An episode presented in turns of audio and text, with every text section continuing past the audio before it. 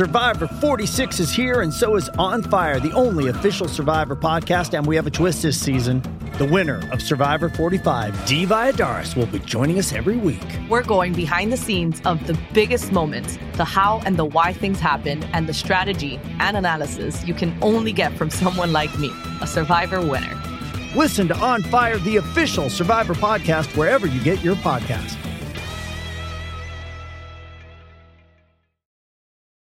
Does Monday at the office feel like a storm? Not with Microsoft Copilot. That feeling when Copilot gets everyone up to speed instantly? It's sunny again. When Copilot simplifies complex data so your teams can act, that sun's shining on a beach. And when Copilot uncovers hidden insights, you're on that beach with your people and you find buried treasure. That's Microsoft Copilot. Learn more at Microsoft.com/slash AI for all. Hey guys, this is Greg with the Grindline Podcast, and I'm here to talk to you about DraftKings. With mobile betting now live in Michigan, it has never been easier to get in on the action and make those games mean just a little bit more. All you have to do is set your lineup, sit back, and watch your games. It's that simple. DraftKings has paid out over $7 billion, that's billion with a B, to users across all sports. So work on filling that wallet today with DraftKings. Download the DraftKings app and sign up using code THPN. New users will get a free entry with their first deposit. That's code THPN to get a free entry with your first deposit. Only at DraftKings. Minimum $5 deposit required. Eligibility restrictions apply. See DraftKings.com for details.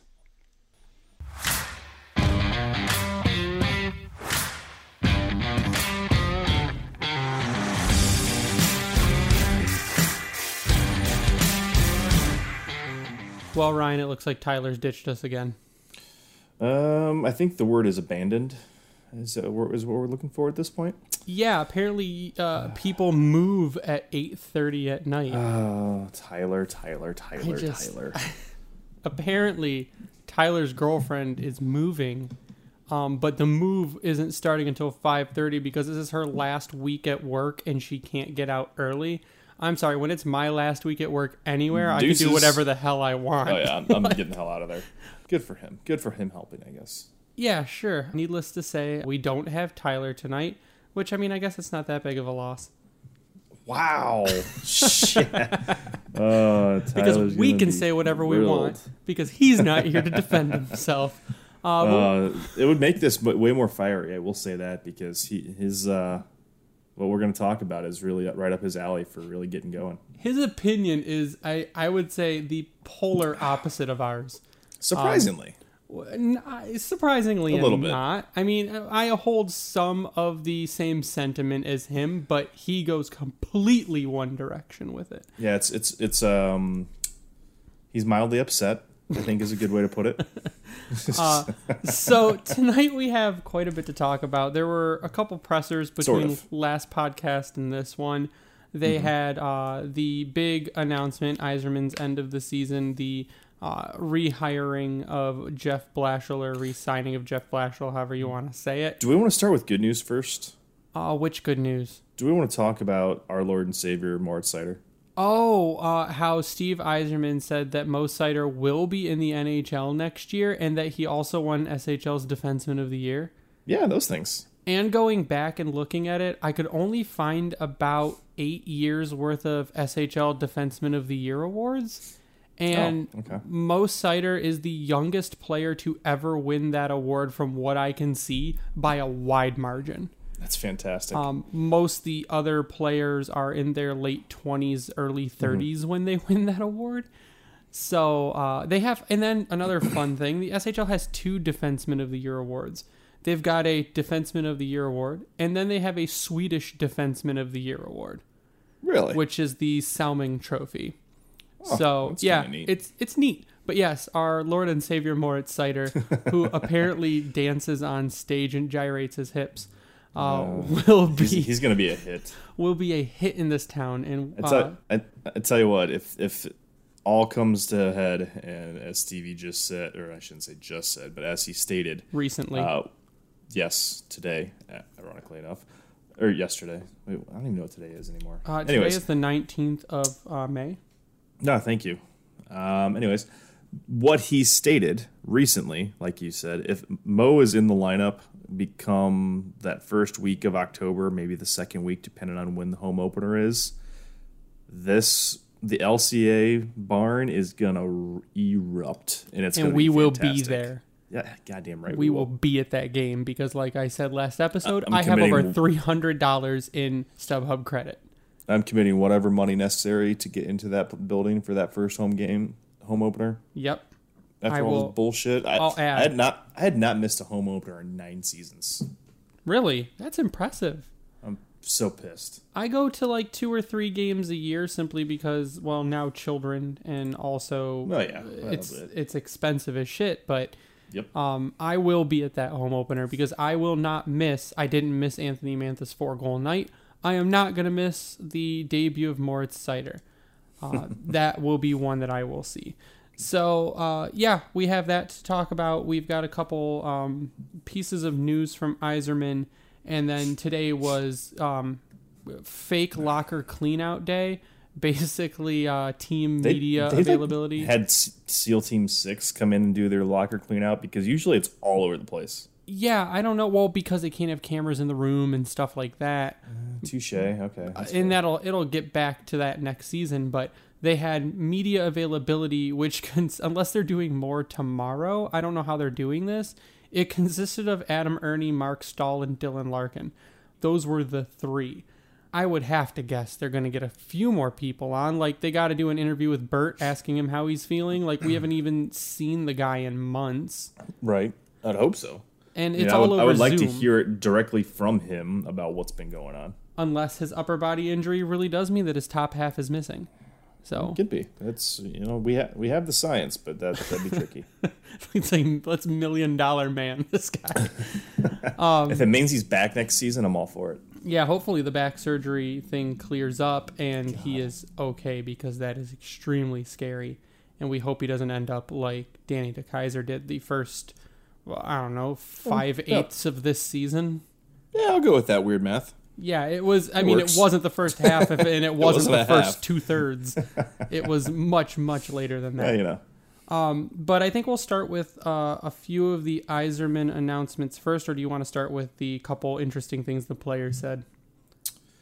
Um, let's go with the player stuff first All right. because I feel like that that's going to be some minor comments that we can really provide um, our quote unquote fans. Yeah. I, I think I think the meat is going to be on Stevie. Okay, so a couple. I pulled out two interesting things. Like you said, the Adam Erne feed kind of sucked today. I mm-hmm. didn't pull much out of that besides he bet on himself this year and he was really happy with his season, as was I. Th- that I'm trying to think of a good way to put it. Like he started raw. I th- go back to the McCarty comments that we made before, where these guys didn't have their legs under them the first No. several games, and that was very obvious. He was definitely one of those guys. Well, I would say it seemed- Erne's tenure as a Red Wing started rough. I was just gonna get there, as, as uh, he, it, but it was kind of a carryover for him of how things had been going thus far. Yeah. But somewhere, by some grace of some hockey god that is out there, he remembered that he used to be a goal scorer, and he became a playmaker, and he made basically did not look like a fourth line grinder. He could have been a middle six competitive player that I think Yzerman has known. I think somebody made the comment that he's been Yzerman's been watching him since he was 18 years old. Yep. And, and now he's here with him in Detroit. So obviously he's here for a reason. And I think Max made the comment in his uh, "Stay or Should I Go" article uh, that Erne pretty much just played himself into a new contract and potentially being protected. Come for the expansion draft. Yeah, it was. I mean, it was every other game. Erne was taking the puck all the way down the ice and creating Pulling his sick shit and all that. And if he can keep doing that, great. You have a a solid bottom six guy who can Play at both ends of the ice. and can play up the lineup if you need him to. If there's Mm-hmm. injury, he can do it. Now, Adam Erne may not be the most defensively sound guy, and he's not No. going to score every night for you. And I'd be surprised if he had a point at the end of his Red Wings career had a point every four games. Yeah. But that's okay for a bottom six guy. So I we'll see what happens. Like you said, I think Adam Erne will get a contract again. Do you think he gets protected? um, if That's he gets that's the that's the big one. if he gets protected, I don't think Namestnikov does. And at this point, I'm not sure. Mm. I don't think who he would replace more. Namestnikov. Well, uh, Panik is replacing either Namestnikov or Erne at that point. You're protecting someone because you picked up Panik. Panik will be exposed. Most likely.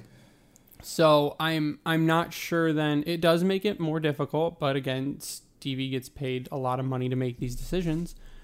So uh, you would have to then expose another forward or another defenseman, depending on how you do your exposure. But I, I like. I, I think you're looking at some of the younger guys. I shouldn't say necessarily younger, but some of the unproven. uh, like a, a Svetch. A, a I don't think Svetch is getting protected anyways. Yeah, that, that's what I'm saying. I think that that is where you're going to fall. I think that in lieu of one of those guys, that's what makes Erne now be protected because I think he he showed that he can be there, and he's not that old. He's what 25. Uh, he's 26. Okay, so yeah, he's. I mean, Svetch is 24. He just hasn't made it for what be, really because he's been hurt is the majority of the issues he's had, and that's what has bugged me the most. Yep. But I don't know. And completely unrelated to the guys we're about to talk about, did we see that um, Emil Viro got his entry level deal signed today? Oh, did you he? see that? No, I did not. No. He got On his cap- before Bergeron? Uh, he has. So that uh, I don't know if he'll be coming over, but I mean, last year in the Liiga, with he had 14 points in 53 games, plus 12, and he also had a decent little playoff showing of four points in 13 games. So we'll we'll see what happens there and what the intent's going to be. He's a Yeah. left defenseman, at least that's what it shows on on the old cap friendly. So we'll have to. Uh, We'll we'll do we'll do a, an off season kind of roster projection and, and where Mm-hmm. where we think they're going to go a little bit later on once free agency is is done because we get Tony on and ask him ask him a little bit about him. we're actually going to get Tony on in a couple weeks. I talked to him See, earlier. there we gonna, go. I'm going to do my draft prep this weekend, and to- we're going to talk to Tony about the draft because I'm way behind. Um, having a newborn will do that to you. Um, Yeah, but I'm. I'm way behind.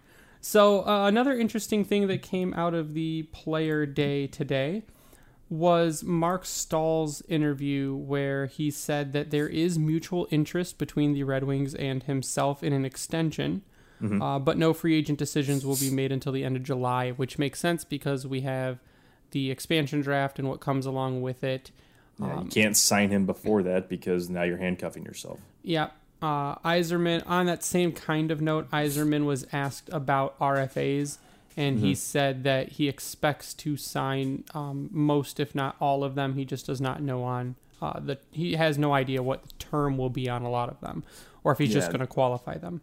That that's going to be interesting to watch because I think that most of his RFAs, with the exception of like a Hronek, Yep. um, are going to get an, a qualifying o- offer because I don't think Hronek is Well, Bert's the other one. well and Bert, but that one's going to be interesting to very interesting to watch in my Yeah. opinion.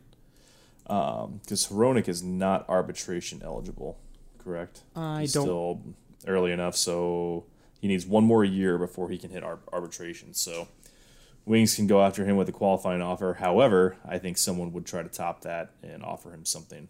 I could I could totally see that happen if if Detroit tru- truly goes for a low ball. Yeah, I think they'll get him locked up. Um, the ones you're not going to get locked up, most likely because they have chosen to play elsewhere, are uh, people like Christian Djoos. Or I believe Brome would have been an RFA. Yeah, Brome Yep, yep. is an RFA, but I, he already said he's going to play overseas. Yeah, he, So- I think both the teams that they're playing for already announced that they are were in a contract agreement. Yep. So the guys that are arbitration eligible, uh, Jakub Vrana, who will get a contract, Adam Erne is ARB eligible, and Christian Djoos, but Christian Djoos already said he was going. Bertuzzi is arbitration eligible. So Do you think Bert gets back to that point, I, or do they give him a, a two year deal at the same or one year deal at the same price and be like, all right, earn it? I think you might see Bertuzzi because of how he played before his injury. Now the injury, like we said, is it's back. It's kind of scary. We don't know how mm-hmm. he's going to come back, but I think they will get him a two to three year contract. Yeah, I, I could see that happening. I mean, he had seven points in nine games before he went down. Five of the five of the seven were goals, so Yep. they need that obviously. Yeah. Um, and he's yeah, I I I could see it being taking him to his his thirty years old because he's twenty six Yeah. now. Yeah, they so, So they he- also uh, go ahead. Sorry, go ahead. No, go ahead. I was just gonna say he turned twenty six in February, so he's a little. We, it'd be uh, I think three four year deal would be ideal, especially for where they're they're trying to get to. Yep. Yeah, it makes sense to me. Marc Staal also uh, was asked about Dylan Larkin. He said not even being here for two weeks, he understood why they made Larkin captain. It was completely obvious, and that the Red Wings are lucky to have him. So there's some more, a little bit more confirmation for the people that keep saying Dylan Larkin's not a leader. Blah blah blah. blah.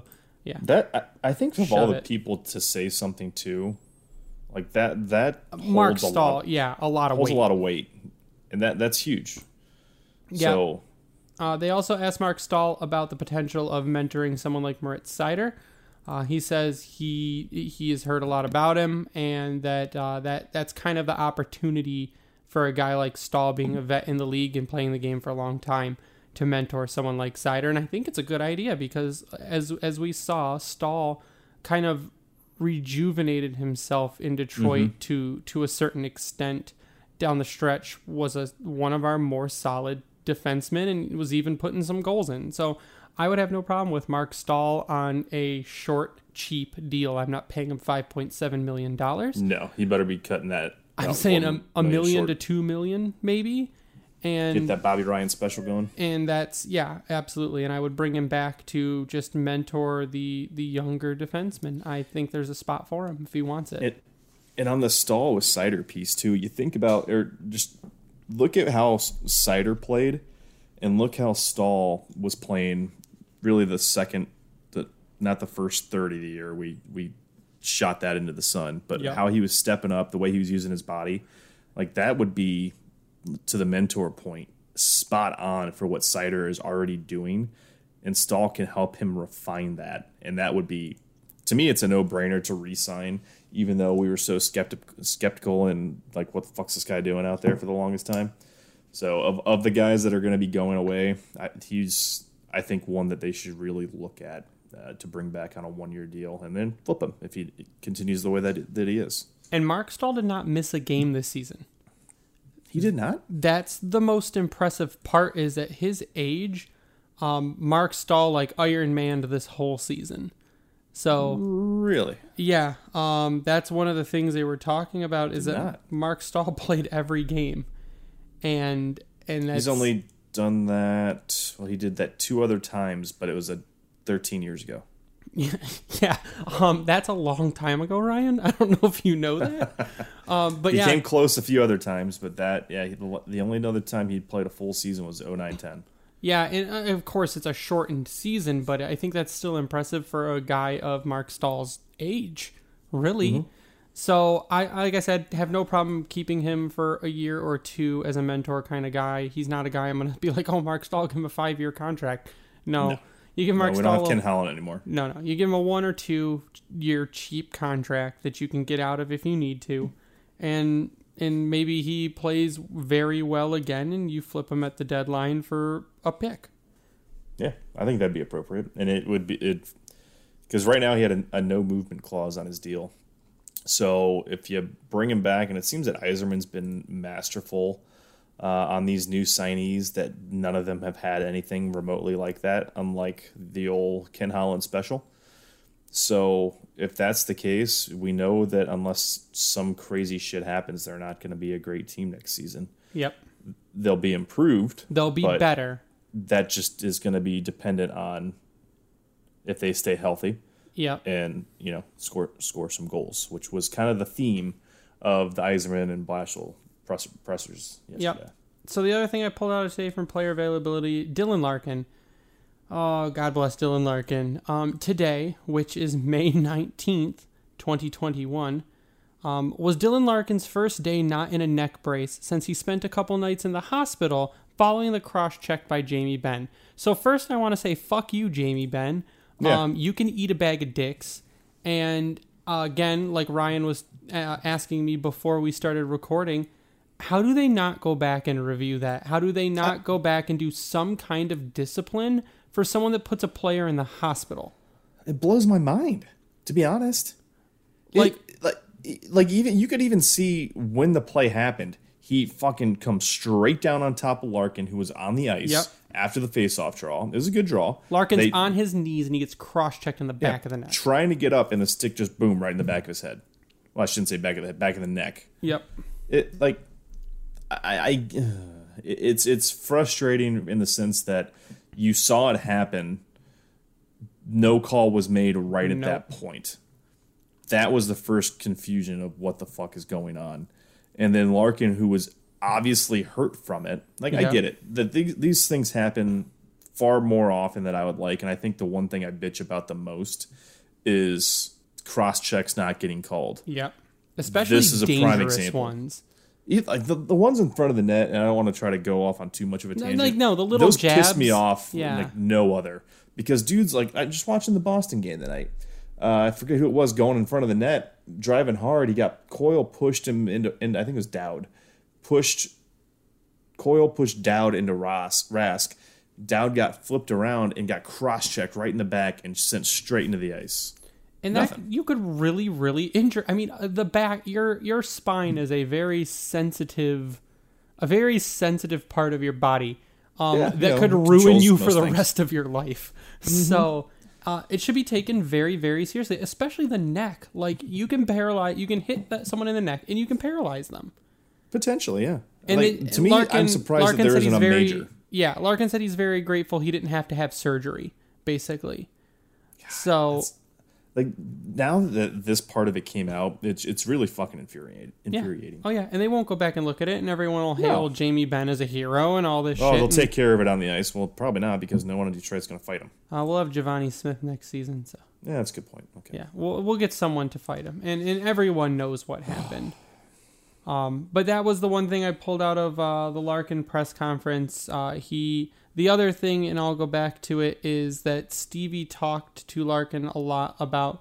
Told him what he was doing right, told him what he was doing wrong. I think the one big thing that I pulled out of Steve's press conference on Larkin and uh, thanks to Brad Galli for who we will also have on the show for retweeting it. Stevie said, "quote I don't ever expect or want him to lead the league in scoring. My goal for him and he and I have talked about it is to strive to be one of the best two-way players in the league." So that's to all the people that keep saying, "Oh my God, Larkin's not scoring a million points. Larkin sucks. He's not." A, and people will say, "Well, he's not a captain because he's not a big point scorer and he's not making all these people better." He is making the people around him better, but Mm-hmm. Look that's just how things are when he's on the ice. versus not. Yes, and this year in particular, screamed that Yep. when Mantha was traded, when Bert left, he had to make do with what he had. And sure enough, what happened? Larkin went out there. He had Fabbri and Zadina on his line. What was the most dominated line? Every line that Larkin went on was effective. Yep. Did they score a lot? No, that was part of the problem. But they were flying up and down the ice because that's exactly what he was doing, and that's how you get guys to get better. Yep. Larkin was also asked about Jakub Vrana. He said he was very impressive. Um, he said that one thing Vrana did when he came to the team, uh, he said that he wants to help the team get better and wants to uh, help the team succeed. And he says it's very, um, a very big thing for a player like that to come in and immediately buy into wanting to help the team. Um, Yzerman also named Vrana as part of basically the core going forward, which means that Vrana, like I said earlier, should get a decent contract at least. Uh, yeah, I would expect that. I think that he's got a proven track record, and I know that there was all the comparisons between Mantha and Vrana over the last several seasons, where Vrana is actually, I think, averaging more points per game than what Mantha was. Um, I forget exactly what it is because I don't have it up for obvious, very much obvious. Um, but uh, he has the track record. I think that if you lock him up, because we're going to be cre- creeping into, I think, two more years with Larkin's current contract.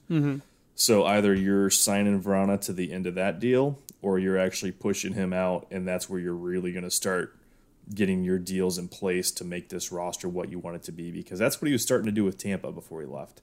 Is he these younger players that he deals are going to be really good?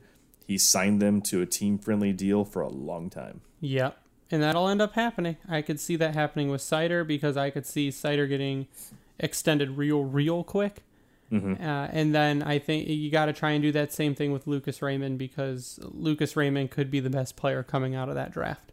Yeah, and then he had an interesting comment with him. Is that he was seemed very confident, he being Yzerman, uh, in what Seider that he is basically NHL ready. Yep. But he was not as committed in regards to Raymond. But at the same time, I I feel like that's okay Yeah, I think to he let said him get acclimated. he said what Raymond will get his chance, and if he makes the Yep. team, it's because he deserves to make the team.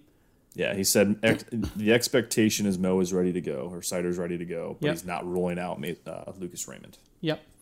Um, so the couple other things I pulled from now I'll move on to kind of Yzerman's press conference.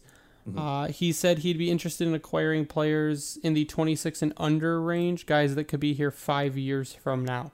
Uh, that kind of gives us a look into what Yzerman's window into Stanley Cup contention is.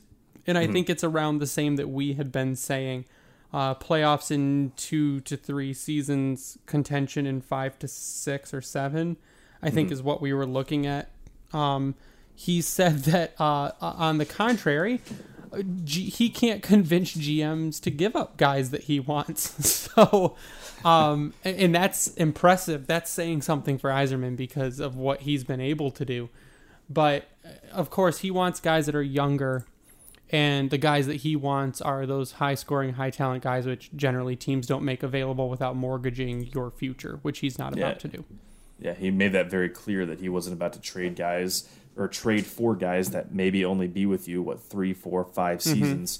He wants guys that are going to be there for the long haul. He's looking for a player that like a Mo Seider, where you drafted him, developed him. You know that he's going to be a fucking stud. And hey, guess what? I want you here for your career.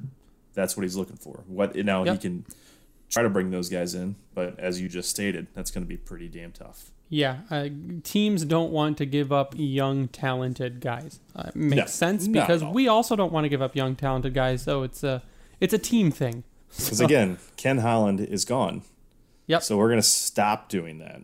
Yeah. So uh, he also said the last bit that I pulled out, which was funny because uh, all these reporters are asking questions, and I'm like, man, no one's asked about Berggren or Petruzzelli. So I tweet at Max, and I'm like, Max, ask about Petruzzelli and Berggren. And then Max comes up like the next person, and he asks a couple questions. And Then he asks about Petruzzelli, and I'm not going to attribute that to me asking him to. I'm assuming it was already one of his questions, but I like to take credit for stuff. So I'm going to say that I reminded Max to ask about Petruzzelli. The so, timing was freaking perfect. I will say that. Um, so Yzerman did talk about Keith Petruzzelli. He said he has talked to him. Petruzzelli is deciding if he wants to stay in school. If Mm-hmm. Petruzzelli stays in school, the Red Wings will retain his rights. That was also asked. That's that's good to know Um, Yep. because I think the person whoever asked that or made that comment, Art. I think it was Art actually. I know because, my ears were bleeding a little bit during this part of the press conference.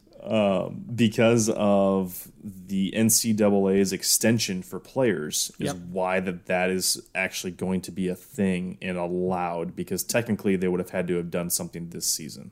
Yeah, but because of the weird COVID season, things Mm-hmm. get pushed back a year. Yep. So that actually is where it, it became a huge positive for Yep. them and not having to burn a co- one of the 50 contracts on, on hand. So we'll, we'll see what happens. But that's definitely one of the main guys to watch right now over going into next season. Yep.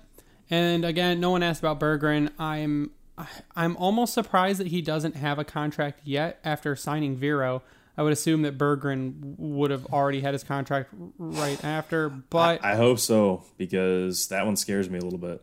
But it also could not come until after the expansion. Well, no, it wouldn't matter. He wouldn't have to be, be no, he doesn't have to be protected because So he's disregard. So I think I think it'll get done. I I mean, there's it's a to me it's a no brainer contract to get mm-hmm. done because of his performance and because of how he has rebounded from his various injuries. Um, I think it's a no brainer. I think he- would even play in Grand Rapids next season. I think out of anyone at a forward position that Jonatan Berggren would have a at least a decent shot of making the lineup next next year at earliest, or even do uh, maybe do maybe a Zadina and come in halfway through the season, um, just to see how he does. But I I think that I think that Berggren I think it's weird he hasn't been signed yet, um, but I think it's coming. I hope so because if not, then he, he will be free to go anywhere he wants if he decides to. That's a real bad move. Yeah. So if losing him would be, I think, pretty significant, even though he hasn't played over here. Because the way I think about him, and I know when we've talked about him and gushed about him before, like the comparisons we make is like he has the passing skill in what you see in a in a young Henrik Zetterberg. Yeah. Yep. Uh, very And- similar. They really need that. Yep. So absolutely. he, the way he could create offense, yeah, it's it's it's it's pretty. so lock him up. Fingers crossed. Uh, so I think we're going to move on to the main topic of tonight because we're already halfway through the show. We man, man Dun that dun took dun dun. a lot longer than I thought it was going to, but there was a lot to go over. That was Um, actually. So uh, Jeff Blashill will remain the Detroit Red Wings coach for an unspecified amount of time because Steve Yzerman says he does not like to name term on a- his staff as a personal point. He will not give term. What a giant fuck you to everybody, isn't it? You know, Well, everyone's just freaking out like what's going to happen. I've been texting Mario the last couple days, and sure enough, he called it that something's about it has to be stewing over there at LCA. And then sure enough, we get the announcement that Blash was coming back. Yeah, and I think it happened with Blashill's last contract. I don't think we knew what his contract was until this until this past season, what it was because we knew he was re-signed. But uh, again, they're not going to say the term on the actual contract. So what's interesting is again Mario is my eyes and ears across the Twitterscape half the time. He texted me stating, "Let me pull it up. I don't want to miss comment here." Um, not yet confirmed officially, but apparently Pierre LeBrun spilled the beans of Blashill's extension on his podcast, in it's two years. Well, that's what I was assuming is that would it would be a one plus one, uh, one See, year with the- that'll be the question. Is it going to be a option. one and one or just a flat out two? I could see it being the one one on one because that's what we just came off of. Yep. Yeah, I could see that too because you could see, well, if they improve even more, uh, then why get rid of Blashill? But if they flounder, if they flounder again, then you've got guys with ex- other guys, you know, around the NHL and in the foreign leagues with contracts that will be expiring uh, n- after next season. So I could see it being a, a one and one. I'm I'm sure they would like to have an option on a second year, and I'm sure Blashill would like to stay with the Red Wings in whatever capacity. I, I could see it. It's it's I don't know. I'll get to the, the those details as, as we Yeah, continue. the the other part that I'm going to mention kind of quickly is a giant farewell to Dan Bylsma. Um, the I really think that's the biggest highlight of it all. the reason that Yzerman gave too, he's like Dan just Dan's been a head coach and and he just really wants to be a head coach again. And I'm like, where in Russia? Where, where he's not going to get another NHL head coaching job, especially after he how he performed with the power play in Detroit. Eleven point four percent this Mm, past season. delicious. I have Yeah. beers with a higher percentage than the Detroit Red Wings power play. Yeah, that's true. Yeah, the uh, the quote from Yzerman, as you just mentioned, it was quote a head coach at heart and wants to do that. So that's the biggest reason for him leaving. It's so head head coach at heart, but not Ha. even a power play coach in the head. Um, so Yeah. it's it's really so the big thing was the Jeff Blashill extension, which really really divided uh, Red Wings fans on every single base, whether it be Twitter or Facebook or wherever. Um, were extremely divided. As Some went as far as to say that um, they no longer believe in Steve Yzerman, that he's a failure as a general manager, that he's the worst general manager ever. Um, those were just some of the things that I saw. Um, of course, none of those things came from uh, Darren McCarty, who uh, was not the least bit shocked No. Not at all. and said uh, it's the Iser plan, and Stevie said so. So that's the new Stone Cold Steve Austin saying. Uh, it will be because Steve Yzerman said so. Uh, uh, well, fun fact, Greg, you now have a new T-shirt idea. Yzerman three sixteen. Is Yes. that what we're gonna do? Stevie Yes. three sixteen, and we can wear him to the ga- the first game of the season. No, we need it. You need to do it in something in like with his numbers. Oh, Yzerman, uh, how many? He won three cups, three nineteen. three nineteen. That would be great. Ah, that's a good idea. Maybe I'll do that. I want to do at uh, no. I want to do McCarty three sixteen. Ooh, DMAC three sixteen. Yeah, Something So along those lines. Yeah.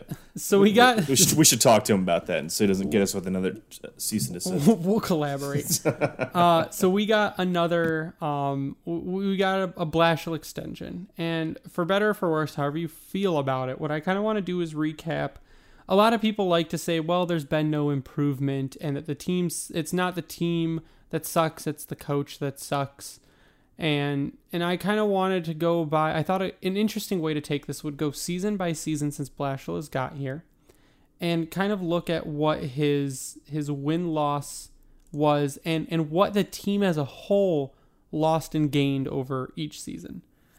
So Jeff Blashill as a coach has 455 NHL games coached, uh, with a 172 wins and 221 losses, uh, and a points percentage of 44%, which means he gets points in 44% of the games the team has played over his coaching career so far. And and I started with 2016-17 because that was the year after he got here. There were no really notable ads or any major changes after Mike Babcock, the first year Mike Babcock left. And and to show for that, Jeff Blashill made the playoffs his first year as the Red Wings coach mm-hmm. because he had the team to do it. Expected, yeah, basically. Sure. So I started in 2016 17, uh, where his record was 33 and 36. So what I have as notable departures that year was the year Pavel Datsyuk left. Pain. So you automatically lose one of your, at that point, probably your best player. Um, I mean, getting on an age, but had the most skill on the team. Yeah, he was dealing with some minor in- injuries those last couple seasons, but when he was on the ice, they were a better team. Yep. Uh, that was the year where you officially lost Johan Franzen. Officially. Uh, you lost, and then I also added uh, notable departures that really didn't make much of a difference, but they were on the team before. Um, Jakob Kindl, gone. Uh, That was the year Kyle Quincey went. No shucks. Uh, but that was also the year they lost Brad Richards. And Brad Richards, the year before, was eighth on the team in points and was still a solid forward. Yeah, for So being you- older. You lost that. Um, for 2016-17, for notable ads, you had uh, Andreas Athanasiou, who had 21 points in 64 games. That was the year you added Dylan Larkin, who had 32 points in 80 games. You added Mantha, who had 36 points in 60 games.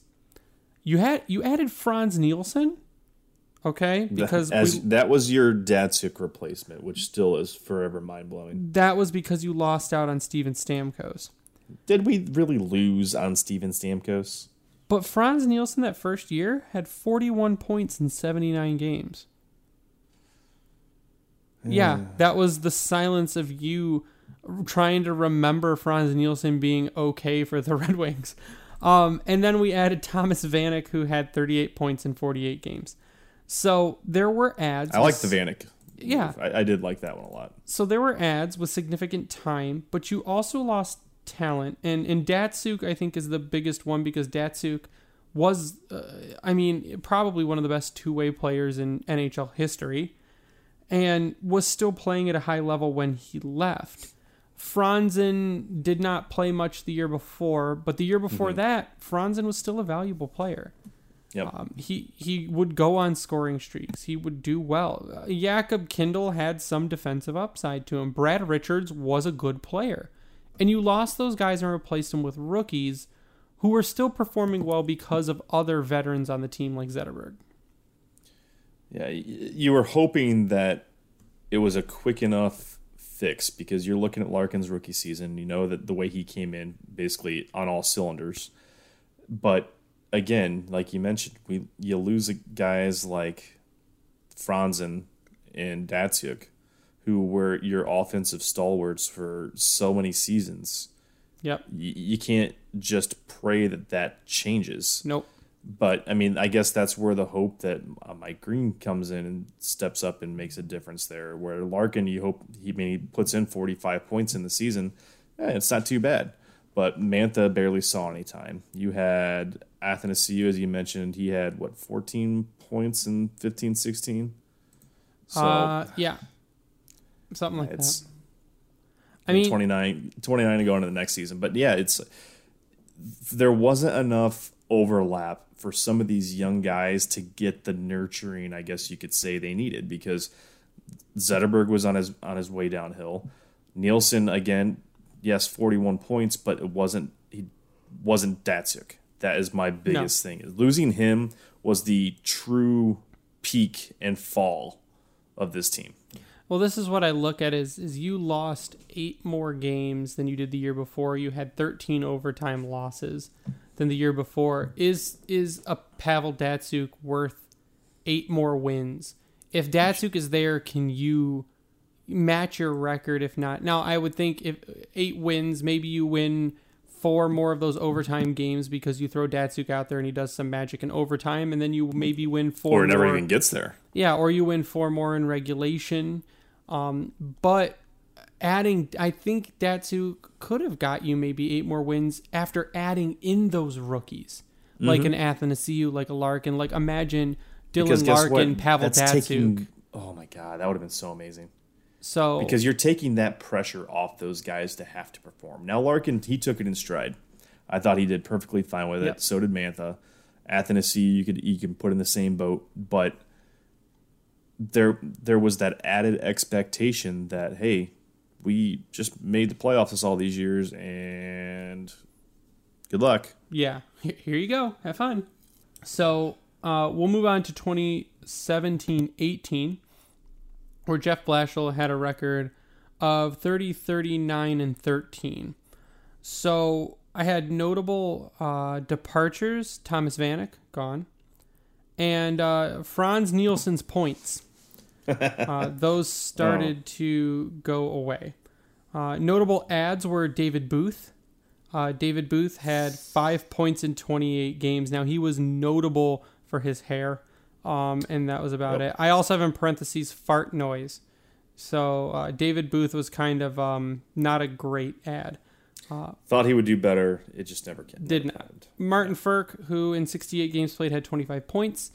Uh, the ghost of Trevor Daley, the plug of Luke Witkowski, and the horrible play of Jared Coreau. Those Oh, were your God. ads in 2017-18. So you lost Thomas Vanek, who was really good the year before. He and was. you lost some Frans Nielsen. Now, I don't think it was a, a very large. If I go back and look at 2017-18, He dropped off uh, what eight points, I think. uh, Frans Nielsen ended the 2017 18 season with. Why can't I? find 33. You? Yeah, so you go from 41 to 33 points. So your points start to fall off a bit, but that's because you also lose guys like Thomas Vanek. Mm-hmm. So Yeah, because they were they were on a their line was actually pretty dangerous when they when they were actually out there together. And I think, like to your point, that really was what boosted them because Vanek was such a pretty playmaker. yeah, so you lost your you lost some guys. Like obviously you lost some guys, but you didn't replace them. You added Martin Frk, who had happened to get 25 points, but at, at one point couldn't hit the broadside of a barn. Oh, so bad. You I shouldn't say so bad, but it just it was frustrating. Yeah, It was you, al- Pol- Polkin in 2.0. you also added Tyler Bertuzzi, who did not have the kind of explosiveness that he has now. He had 24 points in 48 games. He played half a season, but you didn't fill again. You still didn't fill the Datsyuk hole. You the guy you added in Nielsen points started to decline. Now, am I blaming Jeff Blashill for uh, Nielsen's decline? No, I'm blaming Nielsen's age for his mm-hmm. decline and also his teammates. I'm I'm not Yeah, he going was to 33 in this season, so yeah, so I'm not going to blame Blash this time for having around the same record as the previous season with not any really improvement in the roster. Right. Yeah, in the, the, the there's changes in the roster, like you said, Changes, yeah. Luke Witkowski. but the tier level, I guess you could say, of those players that were brought in, not good. No, I mean you played Jared Coreau seven games, and he had an 86 save percentage and a 4.26 goals against. Yeah, it wasn't good. It No. was really bad, actually. That's Yeah. a better way to put it. he lost five games. So I mean, what what are you gonna do? Like- Not play him. Yeah, ex- well, nothing, right? uh, so we'll move on to the 2018-19 season, uh, where the record was uh, 2018-19 record was 32, 40, and 10. So you won two more games. Your notable ads in uh, actually your notable departures in 2018-19 were uh, David Booth, notable because he was gone. Um, Mike Green, uh, Mike Green's mystery kidney or liver illness, uh, Thomas Tatar, and Henrik Zetterberg. So you lose Tatar, who was a scoring threat. You lose Mike Green because of some crazy alien virus. You, Yeah, that's so crazy. you lose Henrik Zetterberg, who that season before I believe had 56 points still. So Uh, yeah, he did. And you're- eleven goals and forty-five assists. and he's your captain, and he's a veteran player, and he's at that point the best player on the team. But we brought back Vanek. Sure, your notable ads are Madison Bowey, fart noise, Dennis Cholowski, fart noise, Michael Rasmussen only because he had to play in the NHL and did not play well. Uh, Jacob De No, La didn't. Rose. There we go. One for one, One baby. for one. Uh, Christopher N, who might as well not have been there. Yeah. Filip Hronek, who I will give a plus to. Win. Uh, Van, I have Vanek again, Yeah, he was there. He was there. and and then Tyler Bertuzzi started to pick up. So those are your notable ads, but your departures again, two years after your best player left, your best player leaves again, Mm-hmm. and you don't replace him with anything of around even this same talent level. Now, the, the positive to him leaving, now, if you can look at it as such, is this was the year that we finally got a 30 goal scorer and what people just got their jollies off to with Athanasiou. He put up 54 points. You had Bert putting up 47. Yep. Uh, Larkin kind of regained some form. He came out of the box and hit 73 points. But then you still had Gus Nyquist with 49. Yep.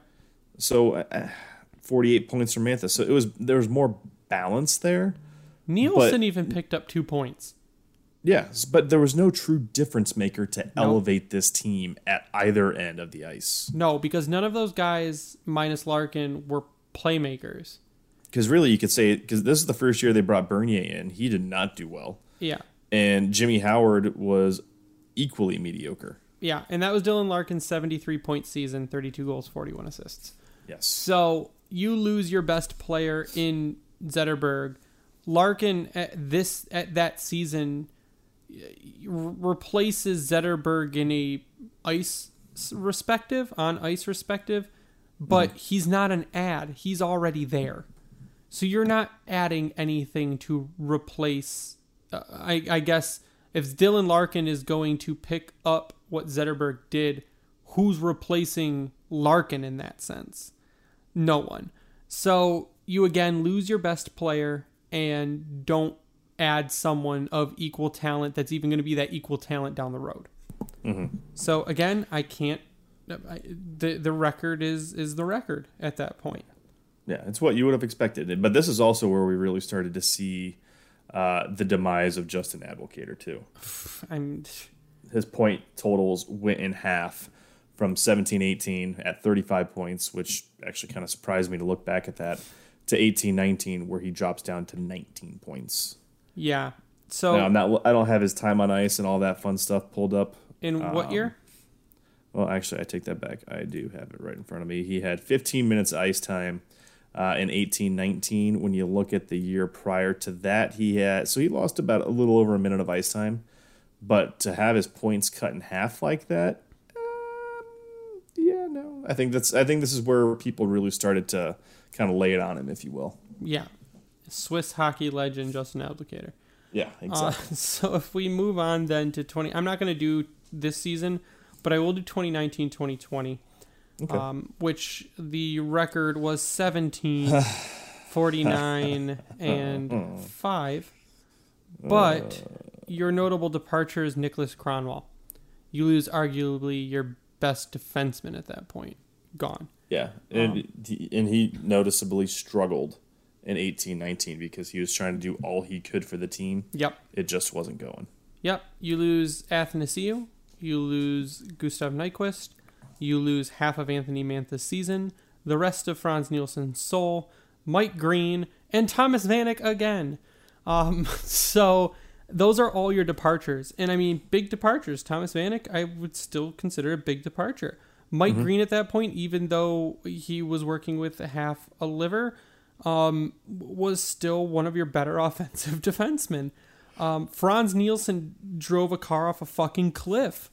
Gustav Nyquist was a productive forward, gone. Anthony Mantha, a productive forward, out half the season. Athanasiou, even though Streaky was putting up points and, and and he's gone, you lost a very large chunk of people, and your notable ads are. And now, mind you, too, just for clarity, the, some of those guys that you are mentioning for gone is they were trade traded yeah, as well. So, Yeah. So, but and, but I mean, traded. You're you're still missing a portion of the season.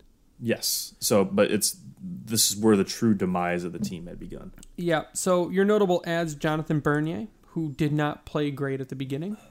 Uh, Adam Erne, who basically wasn't even there.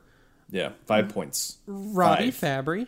So One for one. Robbie Fabbri is your your probably n- most notable ad um, as a trade, and and Robbie Fabbri, to his credit, in 2019-20 had 31 points in 52 games. Uh, so that's good. Well, I mean, he was a minus 29, but well, that's neither here nor there. Uh, Valtteri Filppula, and only notable because he was previously a Red Wing. That's why we're all like, oh, look, is back. And then uh, later on the season, like, oh, God, is back. That's kind of what happened. Uh, Patrick Nemeth, who became one of the Red Wings' best defensive defensemen. Uh, Sam Gagne, solid bottom six forward. Gustav Lindstrom, which Who in could potentially first be brought back as well Sure. this season. Yep, Gustav Lindstrom, who in his first season, um, wish he really didn't play. Uh, Givani Smith played some. That was the the debut of Givani Smith, which was good. And then Zadina finally played 28 games with 15 points. So there's your notable ads. I mean, there are other notable ads like Dmytro Timashov, who played five games and was never seen from again. Um, uh, Taro Hirose, I have it here as side notes. Taro Hirose played some games. Um, 'cause that's all I can really say. It's, it's where he arrived and had some pretty passes, and they're over like, two seasons. Thanks." Yeah. Um, but that was, I mean, you still had Trevor I guess it was Daley. the season before that I was thinking of, but yeah. You still Yeah. had Trevor Daley in 2019 20. Mm, Um, You had Cody Goloubef. You, again, the, the ghost of Mike Green until he and was Jonathan traded. Ericsson. Yeah, you still had Jonathan Ericsson. You've got your goalies not playing well at all. This is the season, as a friendly reminder, that Jimmy Howard went 2 23 and 2 with a 4 2 goals against.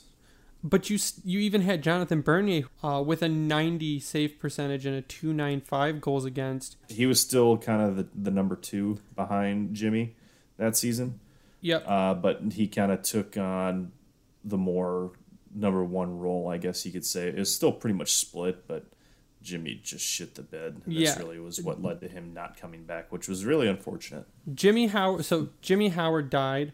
Uh, Eric Comrie came in for three games and had a 4.28 save percentage. Calvin Pickard Goals or against. goals against had a 4.28 goals against. Calvin Pickard came in for three games and had a 5.46 goals against. So not good at all in the goalie department, which is a big reason why we had 17 wins. But then also, all Our the- defense all was also the really bad. all of the forward talent gone. Nicholas Cron, are not all of, but a large portion of forward talent uh, gone. Uh, Nicholas Kronwall, who was your stalwart defenseman, gone. And again, who are you replacing them with? You're replacing Nobody. them with Adam Erne. Now I'll give you Filppula, or I'll give you Fabbri. You're replacing it with Adam Erne, uh, Valtteri Filppula, Uh, Brendan Perlini. Are Oh, yo, someone? Jesus, Brendan Perlini. How could I forget him? um, very easily. That's how. Yeah, exactly. But it, you did n- again did nothing. You did nothing to replace the talent you lost. So It's also not surprising because how are they going to? Because This was the final season of salary cap hell, Yep. And the main and primary reason we had kind of grew to demise Ken Holland, And you lost Ken Holland. or d- not demise, but grew to Despise. detest or despise. There we go. Let's use that other D word. Yes. So we lost Ken Holland, we got Yzerman, and then we started getting guys like Fabbri. And we mm-hmm. started playing Filip Zadina. And you could see, even though we only won 17 games, you could see so some bad. progression in players, not in the team, in players. Yeah, a few guys that you would have hoped for, like Fa- Fabbri coming in, made an immediate impact, and that was the refresh that he needed coming from St. Louis. Yep. Gagne, nah, uh, didn't they? Didn't, they brought him back when they traded Green over to Edmonton, so he was kind of a healthy scratch over there in Edmonton for the most part, which was kind of disappointing to see because we know the impact that he has made on this roster. But you saw some good steps with Larkin. You saw some good steps with Mantha. We thought that these guys again were going to be part of the core, but they weren't, obviously. So Zadina started to pick it up and get comfortable out there. But yeah, this this was the I think 1920 we can easily hang our hat on it and say I hope we are never fucking remotely close to that performance ever again. And I don't think we will be because They, when they you, can't. There's no way. Because when you move on to this season, and in 56 games, we have 19 wins, 27 losses, 10 mm-hmm. overtime losses, and you see the progression that's happening, especially in the second half of the season when you, at the trade deadline, you get someone like Vrana, and you give guys like Philpel and Nielsen less ice time, and you play Givani Smith for some games. Oh yeah, and they also allowed 44 games, was that or 45 games of four goals or more that season as well. Yeah. So So, but you Not see, good. you see the progression and and a glimpse at what this team could be when you surround talented players with other talented players. Mm-hmm. And and you also are missing one of your top scoring threats or your net front presences for most of the season. Mm-hmm. You get a guy like Michael Rasmussen to come in and really, really develop into a solid forward. You get guys like Filip Zadina to be one of the best playmakers and, and players on the ice most nights. And and even Dylan Larkin, though he's not scoring points, is is creating a lot of scoring chances, is playing very well, is setting guys up, noticeably playing injured for part of the season. Mm-hmm. And and there's improvement. Now, the question is how much of that improvement do you say would happen anyways no matter who the coach is or how much of that improvement do you attribute to jeff blashill and what what kind of chances are you giving jeff blashill and, and i think this is exactly what stevie is doing is giving jeff blashill a chance to coach a good team yeah, or at least not a complete shit team I think this upcoming season will be hit the It's a one of the better teams that he will likely have. yeah And I, I say that confidently because you know that he's going to make moves in either a trade, he being Yzerman in either a trade or free agency. And he's going to do what he can to give these guys that we've just been talking about, these younger players, an opportunity to get better. And because then when you look at the Red Wings press release that was put out yesterday, the second paragraph of, the, of this this write up, in quote, in his six seasons as head coach of the Red Wings, Blashill has overseen a transitional period for the organization and has helped a number of top prospects work their way up the depth chart and become impact NHL players, to Yep. include Larkin, Hronek, Rasmussen, Zadina. bertuzzi The Bert actually is not mentioned in those points, But he's one. points. But yes, yeah, is exactly who you would also imagine. But they just mentioned that Hronek, team captain, or I'm sorry, Larkin, team captain. Hronek led the team, Red Wings in average time on ice this season for the second straight year at 23 years old. yep Former first round picks, Rasmussen and Zadina, earned full time NHL roles and saw their responsibilities increased as the season progressed. So that's why they had those individual call outs for those two as well. Um, but no, that that point though, or that statement at the very beginning, overseeing a transitional period for the organization and helped a number of top prospects work their way up the depth chart. The help the number of top prospects part is the one everyone really needs to hang their hat on yep because that is what Yzerman has also kind of hit home multiple times and has kind of been the the go-to for why Blashill has been so respected as the Red Wings coach because we saw what he did at Grand Rapids. He won the Calder or the the what's it called down there the, the championship. Um, As the Calder Cup. Oh, I'm sorry. Yeah, so the won the Calder Cup down with, down there with the Griffins. Then he came into Detroit. We knew that he was handed a shit sandwich, but all we were caring about was did Larkin get better? Did Bert get better? Did Mantha get better? How about Hronek? Are these guys getting better? What have they done? Gotten better. Yep. And that's now. Are we saying Blash is the best coach in the league? No. Are we no. saying Blashill's going to be here when they're ready to win a Stanley Cup? Absolutely not. What Most we're saying, not. what we're saying is that it's not all negative. There are some, sure, there are some negatives. He played dump and chase hockey for far too long. That looks like yes. it's starting to change.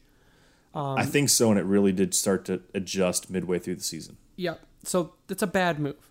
Uh, some of the nights that he went 70 12 forward, or set when he went 70 11 forwards, not a fan. Uh, some, not always, but it seemed to sometimes work. Though some sure. of these teams, I wish that he had more forwards because they were getting tired, like like when Carolina. He, a couple seasons ago, when he got challenge happy, not a fan there have been some not great moves, and and sure, there's room for improvement in any coach in the league, and no coach in the league is perfect. But Blashill deserves a chance with a good team, and he's going to get that chance. Steve Stevie is putting together a good team for him. Um, I also don't buy into this whole Stevie's keeping him around so that the team loses and they get a better draft position. Simply because if we would have finished this season at 82 games, I'm not sure we'd be drafting in the same position we're drafting in now, which is sixth. Um, and next season, I mean, you're going to be in in the if you're in the bottom ten of the league, you're going to be eight or nine or 10 mm-hmm. You're not playing for draft position next season. You're not playing for draft position the season after. You're going to win the lottery this year, or you're going to have uh, crazy fucking luck in the next two seasons to try and win the lottery. It's just you're not playing for a lottery position next season. You want another quote that Yzerman had posted here that really hits that home too. So, quote, as we are rebuilding and trying to move younger players into the lineup, I think it is important to have a coach that has a calmness and a willingness and a patience to allow these younger players to go through some of the growing pains of playing in the NHL. Jeff has really worked with me in transitioning our young players into the lineup, being patient with them, not handing them positions or ice time. Which is what everyone keeps screaming at him to do. And that's the other thing that people keep screaming is, I wish Jeff Blashill would show some show some emotion. He's boring and emotionless. And Steven Stevie even said that. He's like, I could go out and get a fiery coach. It's just that's not it change the coach every year. It's not what they need. Young guys don't need to be yelled at. That's mm-hmm. not something they need. They need to be taught, they need to learn the position. And like you said, they don't need to be handed ice time. They need to work for it and they need to learn. That's what needs to happen. And you're bringing in a lot of young guys who need to be developed. And that's what Blashill helped do in Grand Rapids is develop guys. And like it or not, that's what has happened in Detroit. The mm-hmm. guys mm. with the talent that are supposed to develop are developing. And you say Steve even said it himself. They're the young guys are what what Blashill is here for. Mm-hmm. So and that's a good thing. Absolutely. And yeah, again, people be like, "Oh my God, you guys love Jeff Blashill." I don't love Jeff Blashill. I the, he has done uh, not great in several aspects, bad in several aspects, but it's getting better. And I think you have to give a guy time to adapt from a bad situation. Yeah, he was handed handed a shit sandwich. Yep. Simple as that. And you look at his history, and I know we have talked about this, I think, the last three seasons pretty much. He has won in every level that he's coached. Yep. Or been at least somewhat successful. I mean, they even they had him as he was the coach for Team USA in the summer tournaments as like he, the guy knows who's, what he's doing. And Yzerman made the comment. He's still young in terms of coaches. He's in his 40s. Yep. So he's learning. The players are learning. But as we said, the players that we are, are needing to get better are getting better. Yep. I, and that is what And they're being surrounded stated. with talent. Yes, and because look look at the change in the roster this season. I know we've already harped on this many a times over. Take away COVID and some of those early season what the hell's going on moments. Yep. This this is a five that was a 500 hockey team. At least. Yep. They they they definitely would have been, which would have made me happy because that was my hope for the my guess at the start of the season. But anyways, that that is what they they could have been because I think and I, I mentioned this a little while back. I've noticed that Blashill and you made the comment with Marc Staal not being afraid to step up and get in there and make some plays. Yep. Blashill finally had a roster that can move. And Marc Staal even said Marc Staal was asked about Blashill, and he said with Blash there's no gray areas. He says he's enjoyed working with him as a coach. He says he's very even tempered. He knows Mm-hmm. what he's doing, and and with him there's no gray areas. It's black and white. That's Here's What good. you need to do. He says it only took him a little bit of time to get used to the systems, Mm-hmm. and and it's he had nothing but nice things to say about Jeff Blashill, and that's what that's the case for most players. Now most players aren't going to throw a coach under the bus, but most No. players that don't like their coach won't go a long way to make different comments about them. They will just say, "Oh yeah, he's good. It's fine, whatever." Players will go out of their way to say nice things about Jeff Blashill. So he's back, like it or not, whatever. I'm going to leave it with the comment from Jeff Blashill himself, who says, I love being part of this organization and I want to continue to see this team uh, get to a better tomorrow. So he is looking forward to helping them get back into it. I am looking forward to next season because Seider is going to be here as well as whatever else happens in free agency. Um, so it'll be an exciting. It's going to be a new coming up. team. It's going Absolutely. to be a brand new team. They've got half their roster that they need to figure out with contracts. Yeah. Now that's not including like a Hronek and stuff and whatnot. But again, to the point on Blashill, look what the roster was built as this year. They were Yep. built more on speed and moving the puck out of the back end. You know that that's going to be the focus com- coming into this next season, and it's likely going to be a little bit better. Yep. So he has the keys to the car, and it's up to him what he does with it. Hey, So I'm gonna get your final thoughts before we sign off, uh, and then I'll close us out. Uh, final thoughts are my TV went into sl- into uh, like sleep mode or whatever Weren't I think watching the I- Washington game? Yeah, I had the Washington game on, and now it's fucking Michael Douglas on a screensaver. So I don't know what the fuck's going on right Uh, now. it's two to two. Uh, It's, it's it's in overtime. I know that much. But anyways, my point is the playoffs thus far have been fantastic. I got a, a minor chub seeing the Hurricanes crowd because things are kind of normalcy is starting to come back, and I am envious of the Hurricanes and being able to have that type of hockey atmosphere. That's why I can't wait for October. I think I actually am literally going to be saying, "Is it October yet?" Because I'm going to be that excited about a, a new hockey season and actually being able to go to a fucking game. Uh, but no, it's uh, there's still hockey on. Enjoy it. These games have been, I think, fantastic because really these t- they've been playing each other all season, and now they're in a playoff mode, and it's been freaking, as the kids say these days, lit. Is that still a thing? no, Is lit still a thing? I don't think so. No, oh, whatever. I said it. So yeah, keep watching some hockey, and uh, I don't think we're being canceled by Rohan yet. I think that that No. poll expired. So yay we have, for we, us. we have survived the Australian canceling. Uh, but yeah, but no, it's Sorry, it- on uh, lockdown Red Wings. Yeah, uh, it's the unfortunate vi- the victim of the uh, Australian massacre. We'll have to Um, send uh, Nolan a gift basket or something. Uh, excuse me, but but no, that's my final thoughts. Uh, get some hockey on. These playoffs have been fantastic. The North Division starting. I'm gonna go turn on some Mc- McJesus and uh, enjoy it. But yeah, RD Ryan 33 on Twitter.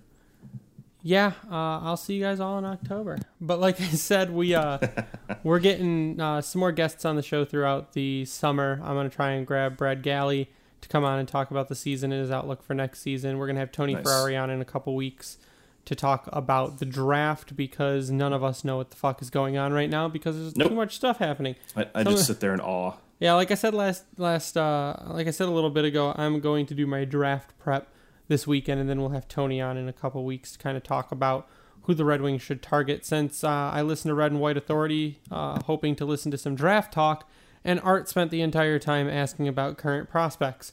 So uh, I will we will cover the draft with Tony, and what is going. On? I'm just pretty much gonna sit here and be like, "Oh, that sounds really good. I like this guy already." Great, that's an awesome name, Tony. Well, Where's that kid I from? gonna- I was just getting ready to say, as long as we have some names to talk about, because that's going to be the only mildly insightful type shit I'll be able to comment on. Great, that's great, Ryan. Um, You're welcome. you I'm here for the puns. You can follow me online at Bringing the Wing. You can follow the Grindline Podcast online at Grindline Pod. Uh, you can use promo code Grindline at Howie'sHockeyTape.com and check out to receive 10% off your order. You can use that same promo code at Bring Hockey Back to get 12% off your order. We also like to give a shout out to Founders, who's the official beer of the Grindline Podcast. I also want to start giving a shout out to Vintage Detroit, who has a bunch of really cool uh, jerseys. And uh, they are probably yeah, they're probably one of the best, if not the best, in Michigan at doing authentic hand stitched jerseys. They ship international, so Mm-hmm. Red to- Wings. yeah. Red Wings jerseys. I know we have a lot of uh, international listeners. Uh, if you are looking for a Wings jersey, they do ship international. They Um, do. Our Australian friends get all their stuff done from Vintage Detroit. Also, Yeah, I'm now I'm now the hub for receiving all the things they want shipped out. So I, it, it comes to me, and then I uh, make the trip over to the Vintage Detroit, drop it off to those guys, and they they sew their stuff together and send it out. Nice. Yeah. So uh, I like to give a shout out to any local companies we can. And Vintage Detroit is going to be your best place to get your Red Wings jerseys uh, Absolutely. done. So I like to do that. And then you can check out our merch if you go to redbubble.com and search the grind line. You will find our merch shop uh, where there will be more stuff coming up for next season. I'm going to get on the design train once again once I get a little bit more time and get some new designs up there and maybe retire a few. So we'll do that. Cool. So uh, that's to do it for us tonight in episode 123. For Ryan, Oh, wow. I am Greg. yeah, right? You stay classy, Hockey Town.